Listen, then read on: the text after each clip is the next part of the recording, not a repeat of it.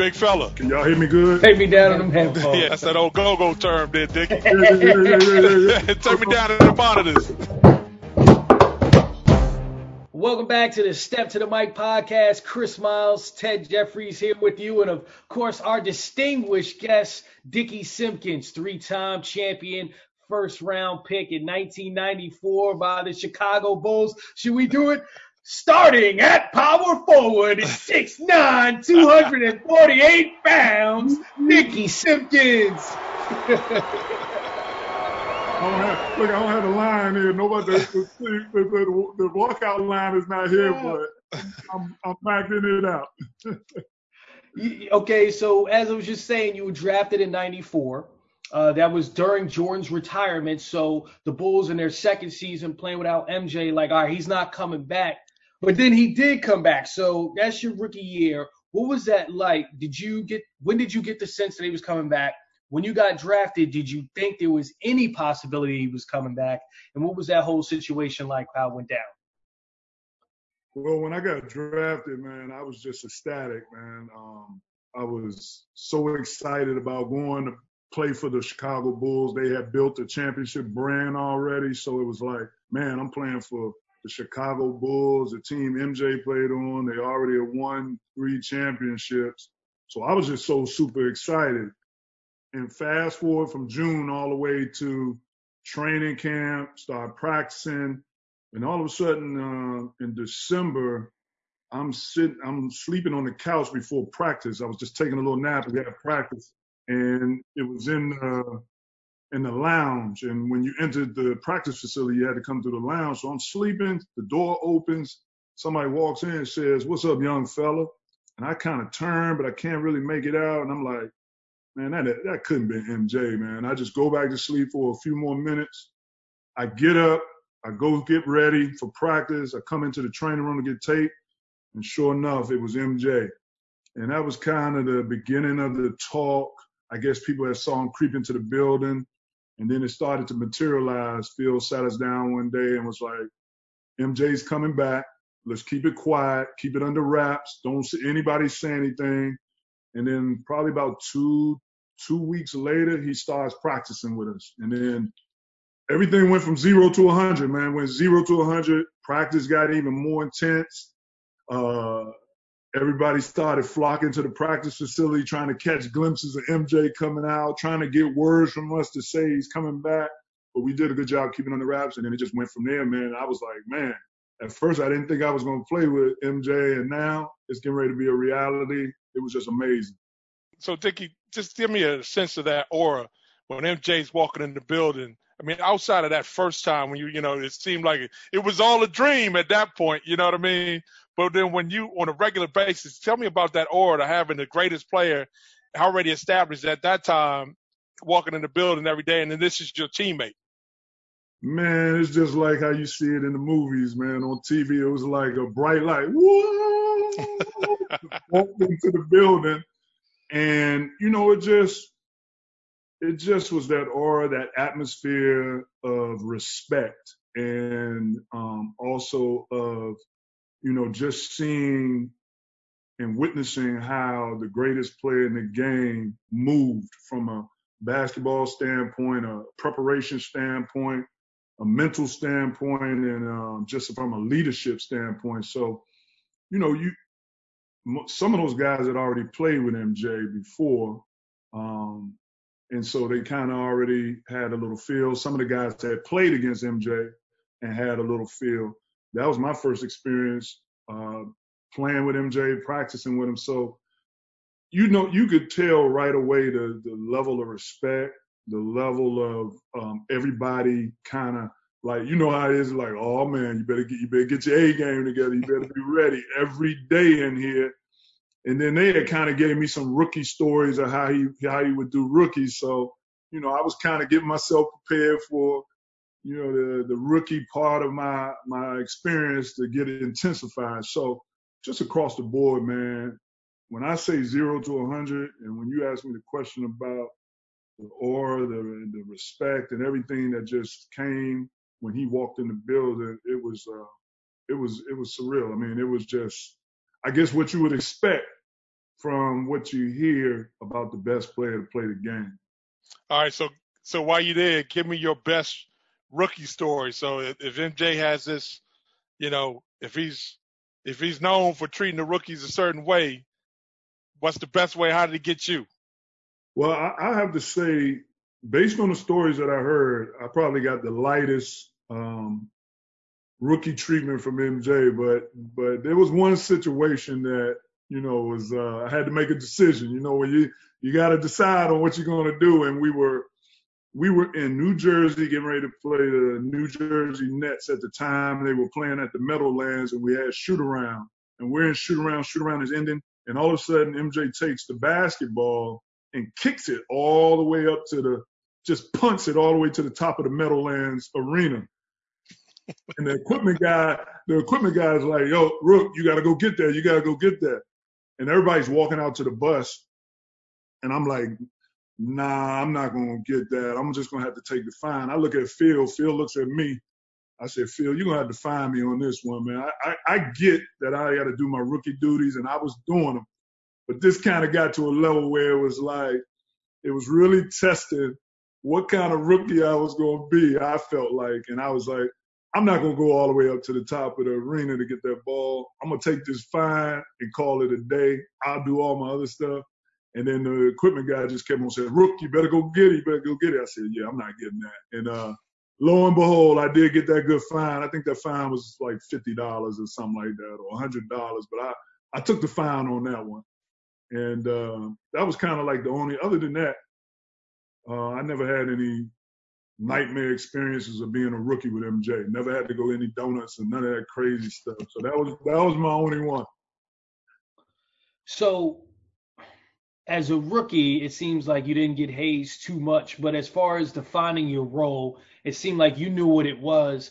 But when M J was gone, you know, for guys like Tony Kukoc, for Scottie Pippen, they took larger roles uh, when Mike was away. How did that change Uh, from the you know beginning of the season when you're playing with Scottie and Tony to the middle of the season to that next year? How did their, I guess, their presence, their roles change on the team from your perspective? Well, Pip became the big dog, obviously, and the leader and the, and the star of the team. And so uh, I got to watch Pip transition into and trying to embrace that role. You know, I got when I got drafted, I was watching, before I got drafted, I was watching uh, Bulls play the Knicks in the playoffs. And, you know, I saw the incident where Pip didn't go in the game when Phil drew up the play for Tony. And I thought that was pretty interesting. And then I was like, wow, man, Pip, Pip is tweaking out here.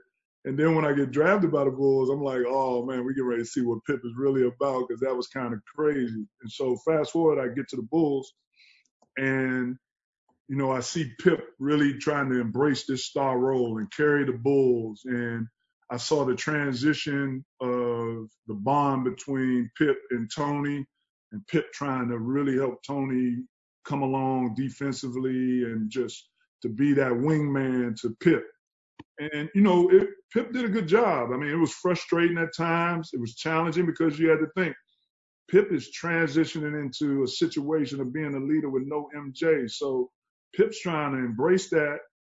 Pip's trying to build a, a new identity for the Bulls with Pip being the leader. So it was, it was frustrating at times for him, but I have to say he did an unbelievable job um, just, just showing his leadership, blending with Tony. But I remember one time it got real frustrating during a game, and we were playing at the United Center, and Pip got so mad, he came over and grabbed one of the chairs from the bench, picked it up, and walked out and threw the chair in the middle of half court, man. I was like, yo, it's real out here. I've never seen anything. That was like a that was like another step more intense than when Bobby Knight threw that chair from the bench. You know, Bobby Knight just took it and flinged it out on the court. Pip actually picked up a chair and took it, walked towards half court, and just lunged it in the air in the mid-court. Obviously, he got thrown out of the game. But at the end of the day, Pip handled it. And then when M J came back, you could see that it was like Big Brother's back now. You know what I mean? You, you and M J still knew and showed to allow Pip to be him, but it was like Big Brother's back, and it was like a little bit of relief feel And it just went to a whole different atmosphere as far as uh, the leadership. Because M J's leadership was just, um, you know, incredible, very intense. So you come back, uh, my M J comes back, excuse me. And then further along the line, you talk about bringing in leadership and acquiring talent. You bring in the most enigmatic player that the game has probably ever seen when you talk about Dennis Rodman, the worm that comes in, a rebounding machine. And, you know, it's it's been documented. You watch the, uh, you know, Last Dance documentary, and they talk about what I mean enigmatic, the enigma that is Dennis Rodman. You see his off-the-court persona. But everybody, to a man, when they talk about his, how he fit, how he would fit in with the Bulls, Scottie Pippen is quoted as saying that he fit like a hand in the glove. You know, he's one of the smartest defensive players that they have ever played against or played with, and and how he, you know, just took to this Bulls team. Talk about how Dennis came in and affected the the the morale and the persona of this Bulls team. Well, D-Rod, man, I, I'm just going to say D-Rod was a very eccentric, eccentric uh, character or person, obviously. And, uh, you know, a lot of it was his brand, um, his brand, his, his, his, his ego and off the court. Um, but I remember when we first started training camp and the transaction for D-Rod had been made, and, you know, we all could just go off of what we knew about D-Rod. And I'm like, oh, snap. You know, we getting ready to see how this really is going to turn out. And I remember D-Rod being in the first practice, and he wasn't saying anything to nobody. Dude didn't talk to anybody. And we had Jack Haley there at the time. Jack came over also and signed to kind of help Dennis with his uh, transition. But D-Rod didn't say anything to anybody. So I'm like, you know, coming from the D M V, coming from D M V, I'm like, man, who is this dude, man? This dude not saying. Wait, wait, hold on, hold on, hold on. When you say he didn't talk to anybody, like if you say, yo, what up? He just wouldn't respond, or he didn't initiate? No, he didn't initiate talking. And then and then it, you, you didn't even get to the point where you said what up, because the way he came in was like, it was like he wasn't initiating. He wasn't even looking anybody's way. So he was like, you basically like, what's up with this dude? So, like I said, kind of where I'm from, I'm like, you know what I'm saying? I'm not getting ready to bow down to nobody, man. You got, I, I, I want respect. I'm going to give you respect. I want respect. So that was like the initial, the initial uh, meeting of D-Rod. So it was like, all right, this is going to be interesting. But I got to give it to D-Rod.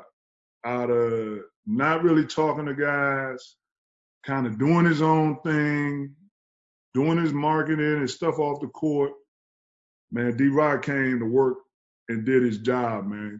Did his job on the court. He would come to practice, get his job done, and uh, he would talk on the court, though. That's the funny thing. He wouldn't talk during practice. He wouldn't talk when we on the bus. He wouldn't talk in the hotel.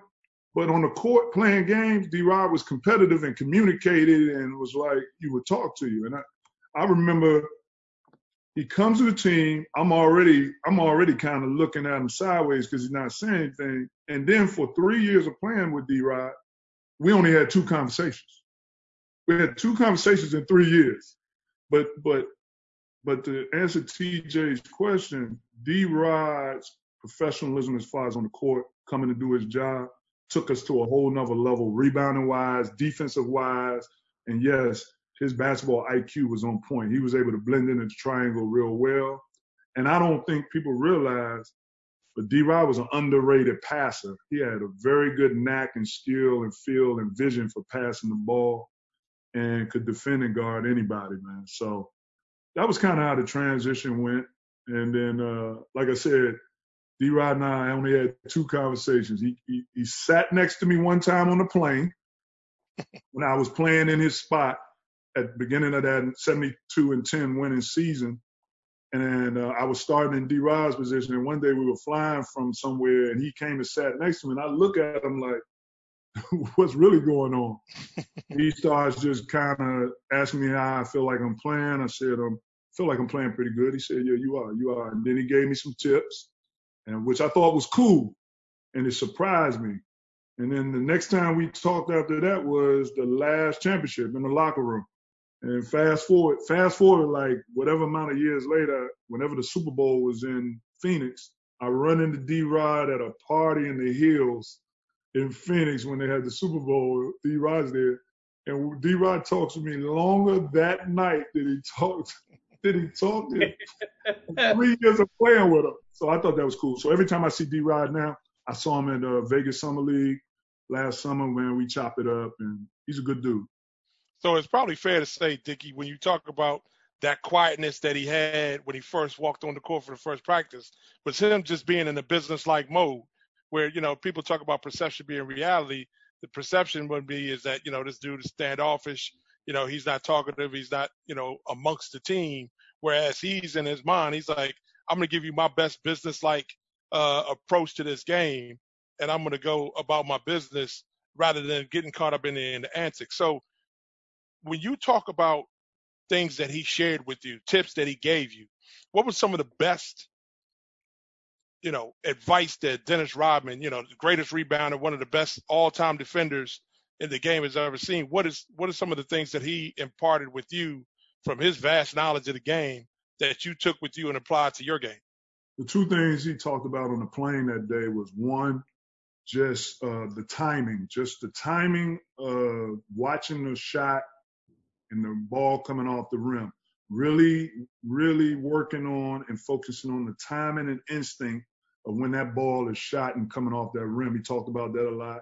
And then he talked about just the leverage, the leverage from a physical standpoint, defending guys that were bigger than me, Um, stronger than me, and just being doing your work early and staying and staying uh, mobile. And that was the two big things that he taught to me. But again, like I said, like after I got past the initial transition of D-Rod coming to the team and saw him operate in practice and in games and saw him actually talk on the court, I kept gaining more respect for him, because on the court, he he would talk to you and you could see that he's all about winning. And and his and his thing off the court, it was just uh, D-Rod was just a, a different cat, you know, his personality-wise. It wasn't that he was trying to big-time anybody by not talking to him. It just it was kind of, I don't want to say he was shy. It was just kind of his personality um, from a not really like a big conversation guy at that point in time. So that's pretty much how it played out. Yeah, you certainly played with some uh, controversial, legendary guys in your time in Chicago, Chicago with Dennis Rodman, M J, and Scottie.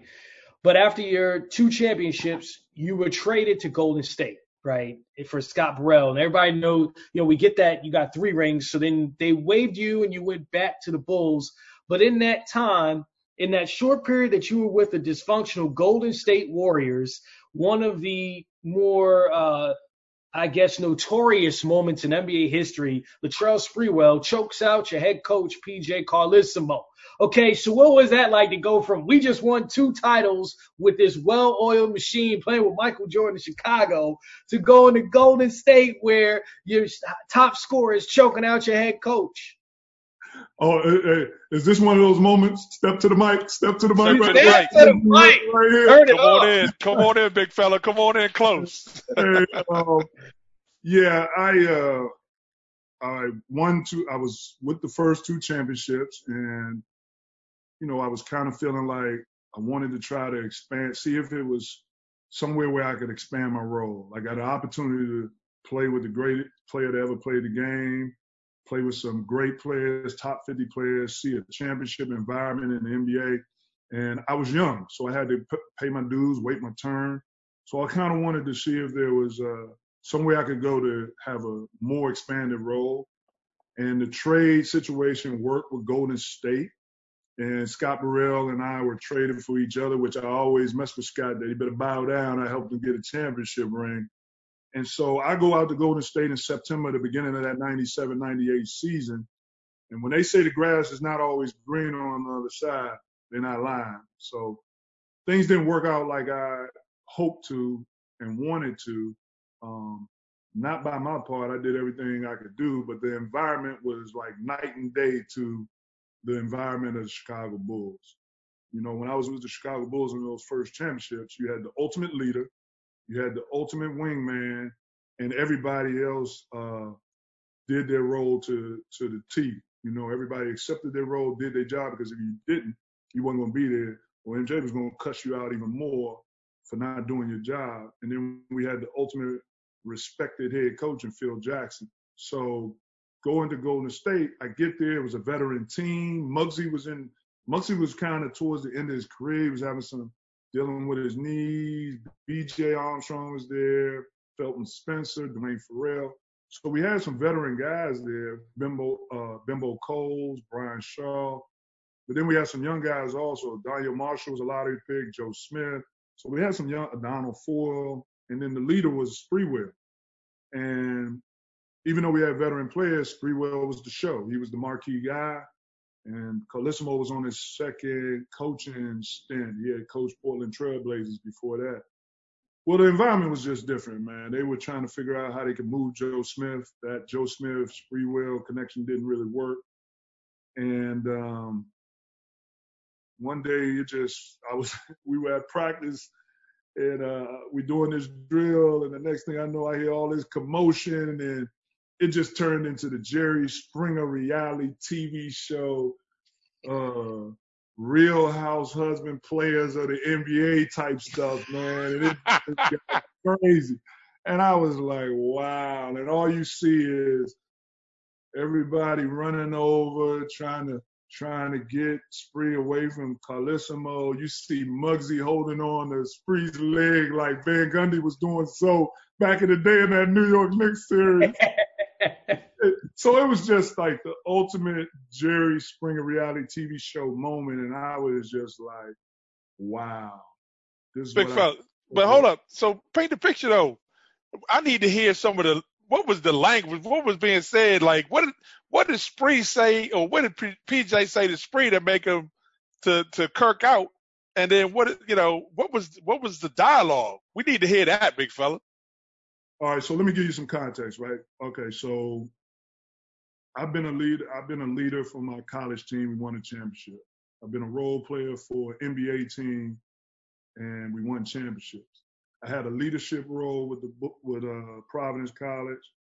I had my role with Bulls, where I watched the ultimate leader, M J, um, and the respect that was given to him, the respect he had for Phil, and the respect Phil had for him, and everybody did their job.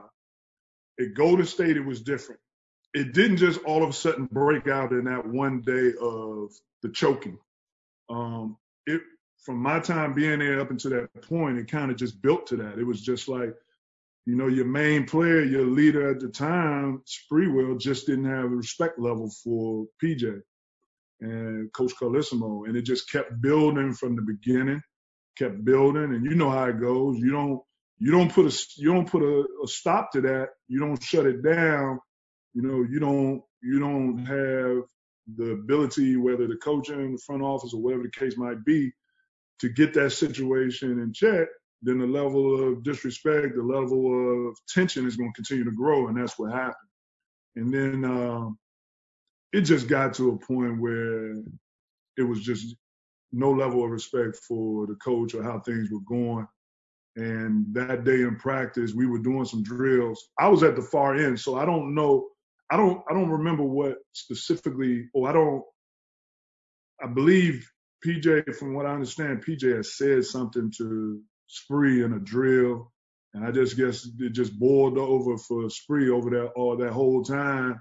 And then Spree just snapped off out there. And then everybody turned around and went over there to kind of kind of break it up. But uh, the choking part didn't happen until the second the second stage of the whole reality T V show. So Spree had, you know, left out the gym, and then he came back in, and then that's when it went to a whole nother level, man. So it was just, like Chris put it at the beginning, it was a level of dysfunction, disrespect, and just um, – Just not not what I had experienced in Chicago. And um, it just, it is what it was at the time. And After that, they made a move with Joe Smith. They made the trade with Joe Smith, and I was kind of a casualty of war. They waived me. And then my agent called me like two weeks later into that second week after being waived, and shit, Jerry Krause called him. And he said, Phil and M J wanted me back. And so that was just great to hear um, for those guys that want me back. And then after that, it just it, it sped up. And the next thing you know, I was back with the Bulls, and it felt like I had never left. So that little reality T V segment was crazy. But I tried to get it out of my mind once I got back to the Bulls, man. We were preparing for the, the, the Utah Jazz series in that ninety-seven um, championship run, and Phil wanted me to be Karl Malone, so he let me live my best life. I was living my best life. I, got, I had the green light. I didn't have nobody have to fuss at me. I was living my best life, and then I was going to work. I had to be in my confined role all the time, and he said, you're going to be Karl Malone the whole series. When we practiced, boy, I was going to work on Duke. I was, I was getting my touches. Well, it looks like it all worked out for you, because I see the three, the three, uh, the hardware back behind you, you know, three yeah, times, three yeah, time yeah. champion. Hey, Dickey, let's take it back for a minute now. You know, we, we always represent the D M V on this show. We're going to step to the mic and represent the D M V. So let's go back to the impetus, to, to the beginning. Uh, you know, Friendly High School, Prince George's County, Maryland, you know, grew up in Fort Washington, uh, you know, played in the Capitol Classic. But let's talk about, you know, how you ended up, let's go back to the beginning, how you ended up at, at Providence, and then we'll get into some of the players that you had to bump up against uh, on your road uh, coming out of the D M V to kind of help you shar- uh, sharpen the iron. But let's talk about your time at Friendly and how you end up at uh, at Providence. Yeah, man. So I was born in D C, man. My family was living in D C. Then they moved out to Fort Washington a little bit after I was born.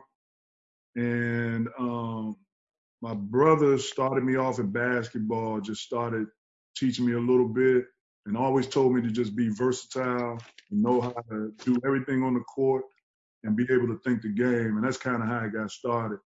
And then one day I was in elementary school, and I was in the fourth grade, and then a kid in my class was like, hey, man, you know, my dad coaches the Fort Washington, Fort Washington, this uh, Fort Washington Rec League. And he was like, why don't you come down and play? So they were playing on Saturdays. I went to my mother. I was like, oh, I want to, you know, I want to go play. She was like, all right. Went down and played one game, and I was out there doing everything, dribbling the ball down the court, scoring, and you know, it's like anything. Once I saw that I could do these things, and being so tall and it was kind of easy, that became basketball, became my thing. Fast forwarding now, I'm in middle school playing. The coach I was playing for, he played at Friendly High School for Coach Roy Henderson. He took me up there one day after our eighth grade seasons, told Coach that I was uh, going to be going to Friendly. And so he stamped me. He basically told Coach, like, this is going to be your next guy. And uh, so Coach basically, because Coach Henderson had experience coaching talent, he coached John Smith, who was a star, went to Duke. He coached Thurl Bailey at Bladensburg, who obviously became an N B A player. Coach had plan, you know, he had the ability to foresee, forecast, and he had the ability to put a plan together for talent. And so Coach had me playing summer league. And I hadn't even got to high school yet. So this was the summer between eighth grade and ninth grade. And I'm out there playing um, varsity summer league with some of the best talent in P G County. You know, Byron Tucker, Potomac, you know, Henry Hall, Michael Tate, a lot of talent out there. So I had to transition pretty fast. And then, you know, time went on. I started playing varsity. I was on varsity as a freshman, wasn't playing that much. And then sophomore year, uh, that's when it went down, and Coach had the plan, and then it just went from there. And I figured it was real when Coach told my mother I could get a scholarship one day. She wouldn't have to pay for school. And then he came to me with this letter. He showed me that I had got an invitation to the Nike camp, which only brought in one hundred players in the country. And I didn't want to go, man. I was like, yo, I'm just going to chill at home. And uh, he was like, nah, you going here. And that was the best thing I could do for my career and my progressions and development, and it just took off from there, playing against some of the best talent in the country, and just continuing to see them from that point on in A A U and going back to Nike camp, getting to the Capitol Classic, being on an all-met team two years in a row and all those things. And then when it came down to college colleges to pick from, man, everybody was coming to see. The P G County was hot. And so I had opportunities to go to Duke, North Carolina, anywhere. And then uh, I was going to go to UConn. And then one of my last visits was to Providence, and it just felt it felt right. Uh, Providence was the only thing. In, I mean, it was the professional team in Providence, so that was big. Didn't have to compete against a football team, and we were the show. And it was a chance to play right away, and it was a chance to be on T V and play in the Big East, which I always wanted to do. So that's kind of how it evolved. So, you know, Dickey, you talk about a lot of influence that you had. Obviously, your parents uh, got you started. You had Coach Henderson, I believe you said his name was, and some of the some of the folks along the way. Who gave you that that drive, that determination to be the player that you are right now, to have that work ethic? Where did that all derive from? Where did that start? Kind of started from my brother, man. My brother was he played basketball. He was pretty good, um, but he would always beat me up playing one-on-one and beat me up when I was a little kid playing. So that kind of started the foundation of toughness level. And then Coach Henderson kind of taught me from a mental standpoint on how to be mentally tough or start to mentally think the game out. Um, he always used to talk about mental was one as physical was the four. So you know, I talked to Coach Henderson like a couple of weeks ago to ask him what he meant about that.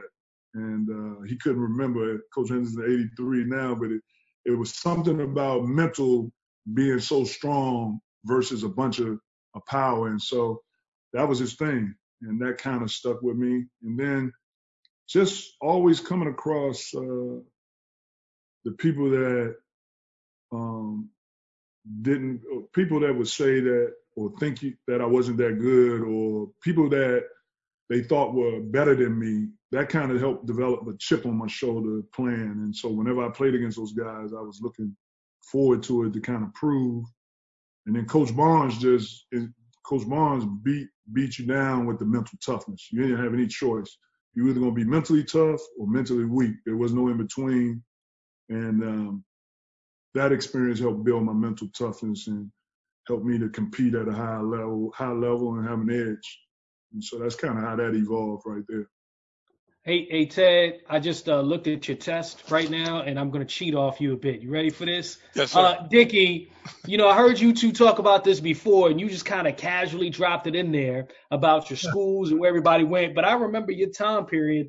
Uh, any regrets not going to Duke? Hello, national championship, see what they were able to accomplish. That was on the table for you. Like, you look back, you don't think, man, I could have won those championships at Duke? Uh, that's funny as you asked me that. I, I, I, look, I don't look back at it, but at the time they were winning the championships, again, I was kind of pissed off. It wasn't, it wasn't pissed off that that could have been me or I should have went there, because – back in the day, I remember Coach Mike Brey used to come into the gym and watch me and recruit me, and Mike Brey was an excellent recruiter, but I was just like, everybody was trying to go to Duke. Everybody was trying to go to North Carolina. I think that year probably four, got three guys from the D M V went to Duke, Kenny Blakeney, Grant Hill, Christian Ass, and I was just like, man, I'm not going where everybody else is going. And I had this thing about me. It's always been this thing that I want to go and build my own situation or go and build my own foundation um, and my own legacy and have a chip towards those guys. So I never looked back at it like that should have been me or I should have went there. I was more pissed off because it was like they down there winning. They playing against Michigan, who – Coach Steve Fisher just letting those guys in Michigan play, and I felt like Coach Barnes needs to just let us play because we came in as five freshmen. We actually that recruiting class at Providence was we were the top five recruiting class. It was it was Duke, North Carolina, Kansas, and then Providence, top four recruiting classes of nineteen ninety. And I just felt like we I wish Coach would have let us play like those teams were playing and just let us go. But um, I never had any regrets about not going to Duke. Um, obviously, those teams, that team or those teams were pretty good. I just was pissed off and had a chip and would look at it and be like, man, we could do the same thing here at Providence. And we we finally got somewhere to that level um, my senior year, but we could have got there a little bit earlier. So keep yeah, it up. Got, no, I'm saying you ended up did, getting your chips in the pros. I see the three behind you, man. So it all worked out. You're all good. Go ahead, Ted. Yeah, so I want to, you know, his hat says keep it one hundred. So, of course, step to the mic, Dickie. We're going to keep it. We're going to keep it a buck as always. You know, when you talk about, uh, you know, the talent, we played against a lot of talent, Dickie. You and I played on the Boston Shootout team. You know, we got a chance to, you know, mix it up with, you know, players from Cali, from, you know, some of your future teammates, uh, Trent Forbes, Troy Brown, you know, but let's take it back to the D M V. You mentioned a bunch of players. You mentioned how much ta- immense talent has come out of here. You know, when you think about some of the toughest dudes you had to, to bump, get, when you got that bump in, that Tucker Road bump, when you was down at, you know, playing Urban Coalition or Georgetown, the, the, the Kenner League. Talk to me about some of the, the, the toughest bump and the people that you had to go against here in the area. Oh, man. Oh, man. Let me keep this one hundred like you said. Let me step to this mic because I don't want anybody to get pissed off in the P G D M V. um, when I was coming up, when I was coming up in that uh, mid-eighties, early to mid-eighties, you know, developing and growing, man, the D M V, P G County basketball was at a high level, being recruited hard. You know, it's funny. People talk about P G County now. P G County was jumping for a long time, even before I came, became a player. But you had to, you know how this, you know how this goes, T J. You had to, you had to get stamped. You had to be official, and you had to do that going through playing outside, playing at the Urbo, like you said, Urban Coalition, playing in the Kenner League, and then you had to eventually, before you even got to all that, you had to be stamped by getting invited to Doc's Gym back in the day, because Doc's Gym was the level of pros. When you get to Doc's Gym, you better bring it because you only get one shot. So just playing down in Tucker Road with guys like Stacey Robinson, the legend Stacey Robinson, playing in the P G County, like I said, against Mike Tate's, the Henry Halls, uh, uh, the Walt Williams. Crossland had a squad. They had a mob back then with Anthony Hickenbottom, Clarence Alford, Walt Williams. Michael Tate was a beast. Uh, Ray Slater was balling. Jay Bias, the late Jay Bias, the brother of Lynn Bias. Northwestern had a mob. Um, playing against guys in the D M V, Kurt Smith. Uh, you know, just playing those experiences, man. Like you said, going to the Boston Shootout, which was like one of the biggest tournaments out there. We got to play against a lot of talent from all over. So just what they don't do now, they don't do this. Everybody's always trying to, when I watch the grassroots, everybody's trying to avoid having to play against the grind and not having your parents trying to dictate or guide your path that avoids playing to get stamped, to be official against some of the guys in the grind out there in the street or at a summer league or like, you know how the Herbo was. So, you know, I had to go through those different things and came up against a lot of talent. Um, in the area, man. Even like playing playing against my teammate, Mike Smith. Mike Smith was a beast, that Dunbar team. So the talent at that time was out of control, man. And uh, those are some of the guys that I came across that you had to prove yourself. And like I said, you only had one shot. If you, did, if you didn't get it done in one shot, man, you, you were going to get written off in the, in the D M V and the P G area, man. So the, the, the talent was tremendous at that time, especially for it's one of the smallest places to produce a lot of talent in the United States, man. Basketball, football, and entertainment. You know, you, you just talked – you hit something right there, Dickie, I want to talk about. You talk about the evolution or, you know, probably the, the antithesis of that, that being – you know, back in our day when we played the early eighties, it was, you know, it was a rite of passage. You you always call, you know, I would call up Henry Hall. I call up Kurt Smith that I hit. They'll hit us up and say, look, we're going up to run and shoot. We're going to ball every day. We're going to work out a little bit beforehand, uh, get, you know, get some weightlifting in. Then we're going we're gonna bump for a couple of hours. And it's only a select people, select group of people that could get on the court. Either you can stamp because you played college ball, you played overseas or in the N B A. Those are the only ones that could play on that court.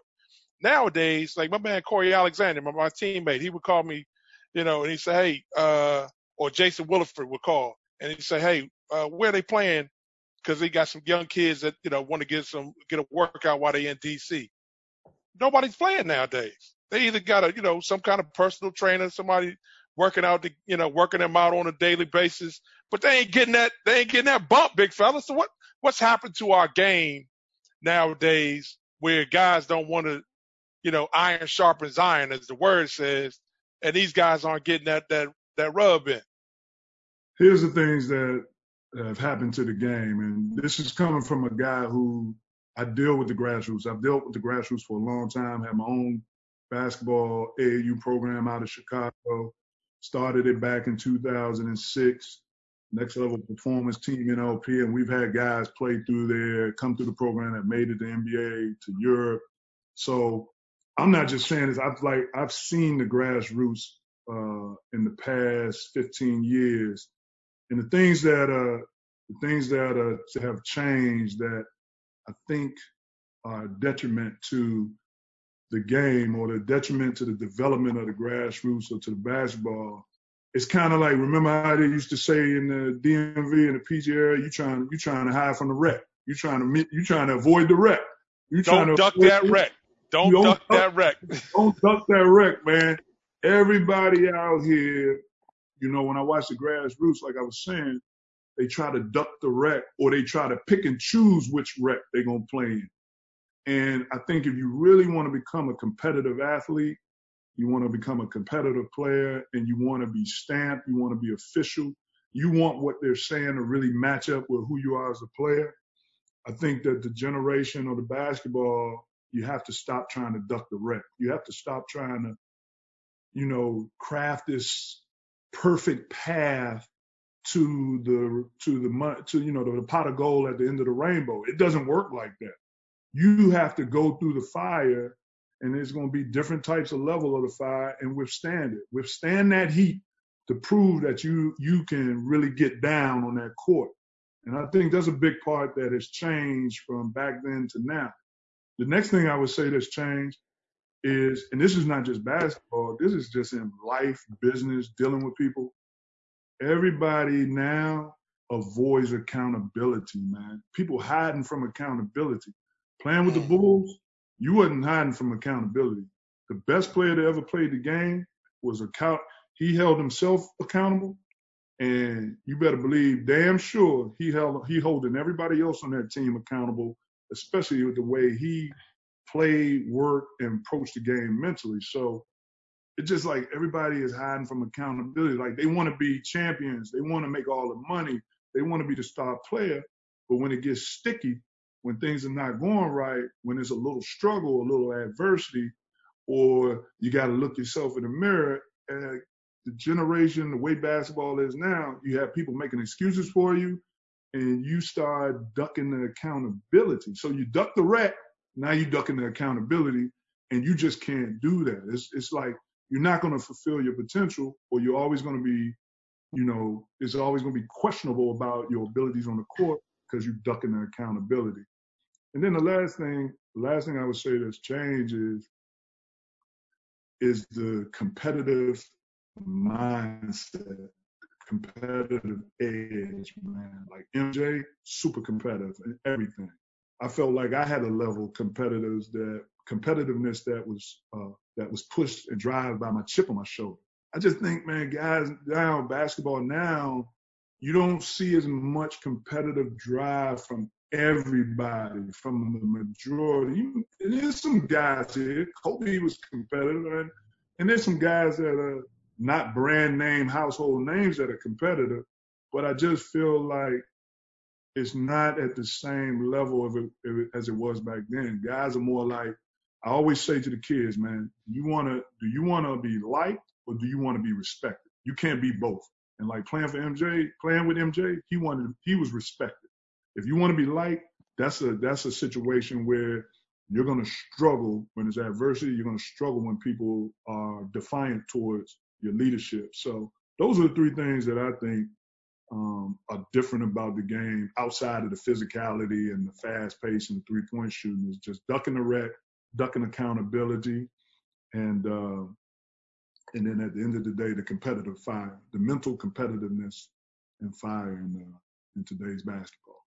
it seems like those are things that you have to look for with your current job now as a Scott, as a scout for the Washington Wizards. But take us to your first job as a professional. You you re-linked up with uh, Michael Jordan. So it shows that you had accountability. You had that work ethic, and M J saw that in you, bringing you to the Hornets as a scout. Take us through that process and what that's done for your career later in life. Yeah, um, again, when I got waived from Golden State, my agent calling me, telling me that Phil and M J wanted me back, that made me feel good. That made me feel like they respected my abilities. They respected my basketball I Q. They respected my professionalism and how I worked, and then how I uh, embraced my role. So to, for them to want me back, for those kind of guys to want me back, made me feel good. And I think from day one when M J saw me as a rookie, he saw that I worked hard. He saw I didn't make any excuses. He saw I didn't talk back. I just did my job. If he yelled at me, I did my job. I, I, I was accountable.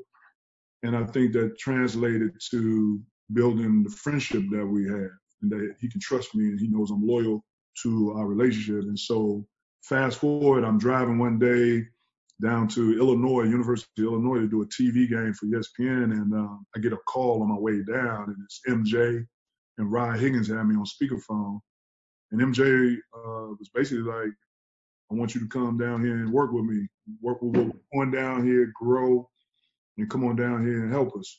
And man, you know, that's M J asking me to come work with him. I mean, there's nothing to think about. I didn't have to think about it. That was just basically like, Whenever you, whenever you're ready for me to come, I'm ready. I go head to the airport right now.